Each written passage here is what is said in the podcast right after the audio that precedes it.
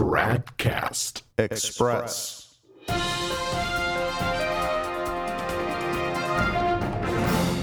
Tradcast Express, it's Tuesday, June 1st, 2021. Should Christians dialogue with Muslims or try to convert them? That is the title of an article that appeared in La Croix International on January 30th of this year. It's an exclusive interview with a Vatican expert on interreligious dialogue, a certain Monsignor Francois Bousquet. And uh, you won't find his answer terribly surprising. Quote, the proclamation of Christ can only be done in a spirit of dialogue, coming with a loudspeaker and proclaiming your truth without taking into account your interlocutor seems to me contradictory and even counterproductive. Yet one of the temptations today is to believe that we own the truth. In my opinion, one should rather place oneself under the truth, being aware that it is always greater than one perceives it to be. Unquote. Yeah, see, these people are still living in the 1960s. We don't possess the truth, the truth possesses us. You know, with that kind of twaddle, you'll never convince a Muslim of anything. Of course, the Catholic Church owns the truth, so to speak. You know why? Because Jesus Christ, her divine founder, gave it to her. He entrusted the deposit of faith to his church. In John 16:13, our blessed Lord says, "But when he, the Spirit of truth, is come, he will teach you all truth." And in 1 Timothy 3:15, the church is called the pillar and ground of the truth.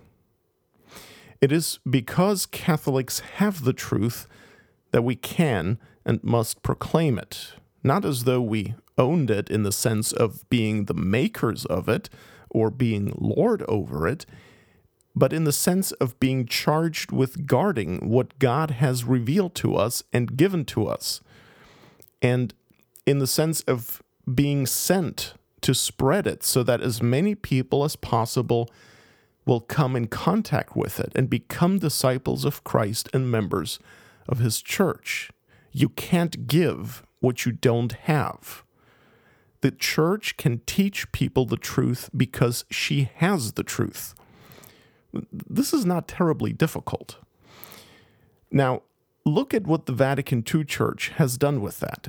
They've replaced true evangelization with useless dialogue in which they constantly confirm others in their false religions. Every time there is some kind of significant non Christian occasion, whether it be Vesak for Buddhists, or Diwali for Hindus, or Ramadan for Muslims, the Vatican is right there wishing them joy, happiness, and abundant blessings and even spiritual fruit from the devout observance of their false religion. That is abominable. It's abominable because it is an endorsement of the very religion from which a Catholic must seek to draw the pagan, the Mohammedan, or the Jew there is no spiritual fruit to be had from observing the Hindu festival of lights known as Diwali, for example. Their lights are the false lights of the Prince of Darkness. Now, that doesn't mean that you approach them by yelling at them or, or being rude to them or anything. That's understood. But for heaven's sake, at least don't encourage them in the practice of idolatry. And let me quote some more from this modernist Monsignor. Quote, Personally, I find it difficult to understand those who dream of converting Muslims in a type of new crusade. To present the lordship of Christ as a domination does not resemble what Jesus does in the Gospels. He does not proclaim himself, but always preaches the kingdom of God. Unquote. What a colossal moron. First, seeking the conversion of Muslims has nothing to do, in and of itself, with a crusade. Second, what's he mean Christ didn't proclaim himself? Hello? Has he ever read the New Testament? Of course Christ proclaimed himself. You can find examples in Matthew 5:11, Luke 4:18, John 4:26, 6:35, 8:24, 13:19, 14:6. The gospels are filled with our Lord proclaiming himself. And why wouldn't he? He's the redeemer. He told the Jews that he is the Messiah and that unless they accepted him, they would all perish.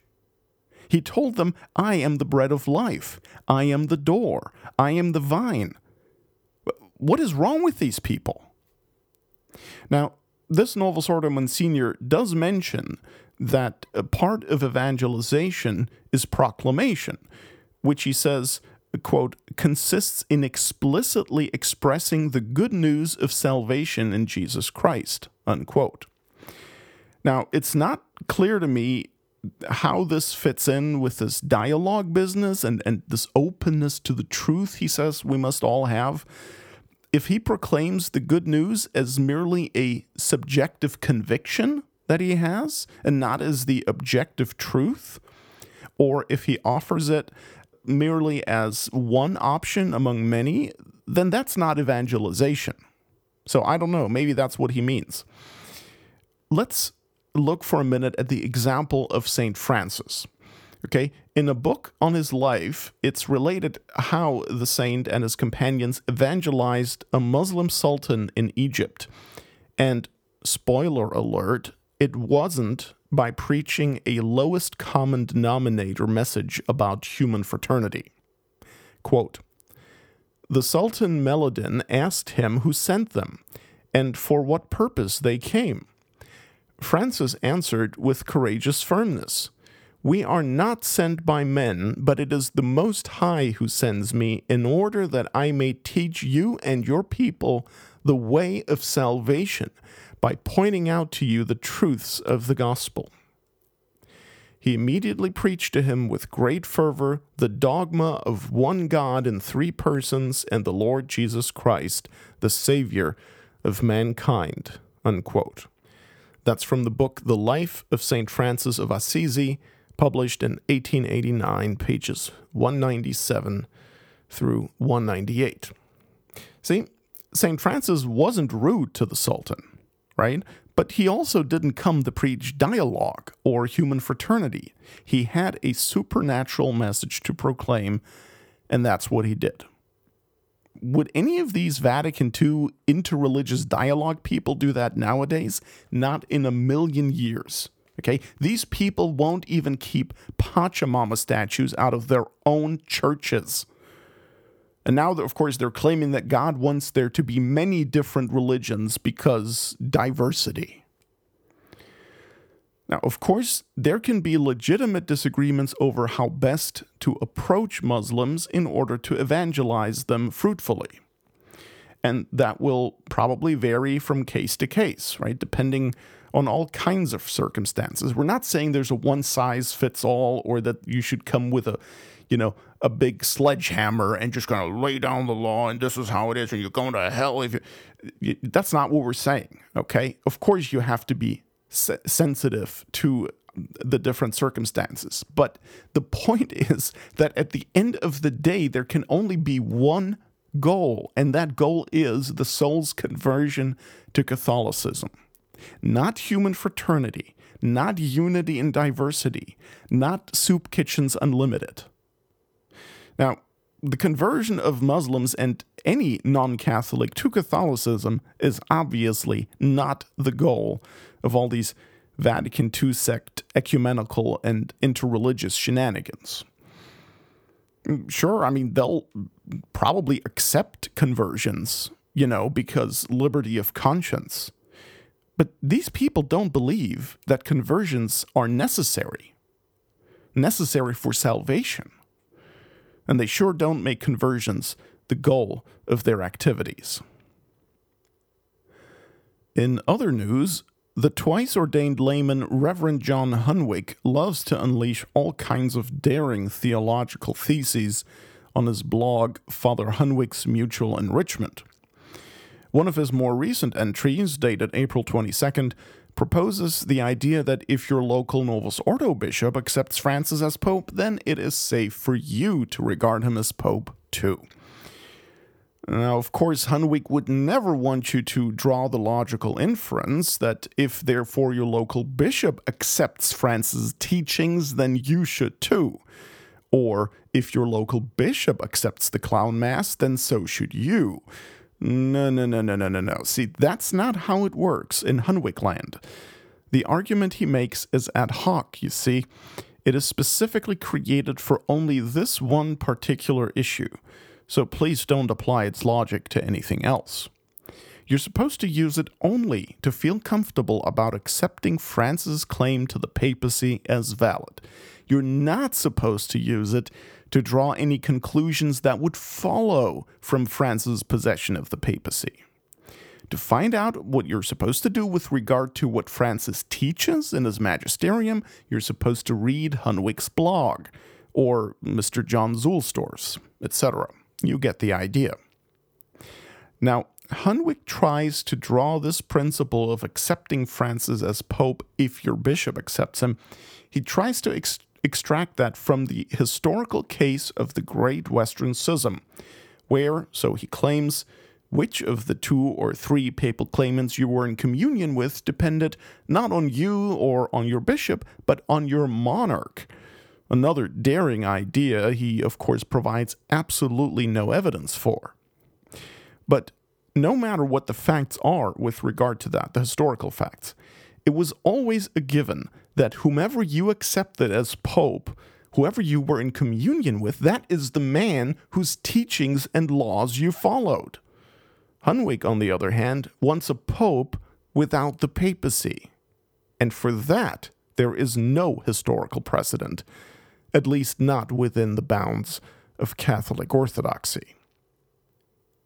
And lastly, on May 10th, the popular Recognize and Resist blog Rorate Caeli published the eighth installment in an ongoing series by Don Pietro Leone, critiquing the errors of the Second Vatican Council, a council which the author believes came from a true pope, by the way.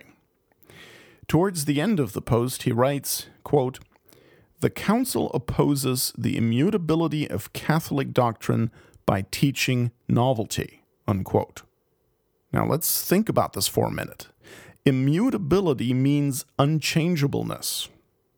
Leone maintains that Vatican II, which he acknowledges to be a council promulgated by a valid pope, denies the unchangeability of the Church's doctrine by changing the Church's doctrine does he not see a problem with that claim?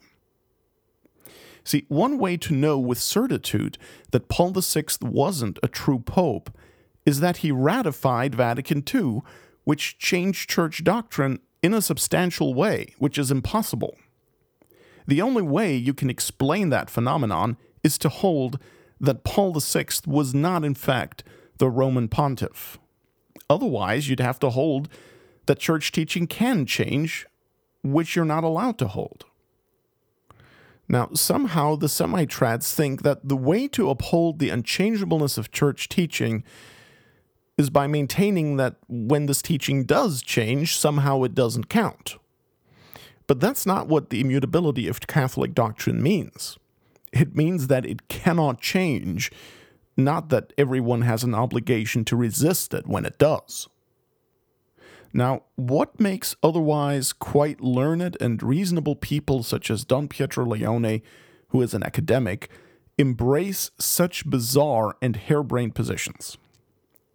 Quite simply, it's the noble desire to reject modernism combined with the not so noble desire to avoid sedevacantism at all costs. In my opinion, that's the reason why they adopt such weird ideas and are oblivious to any problems with them. So let me end here with a piece of advice to Rorate Caeli.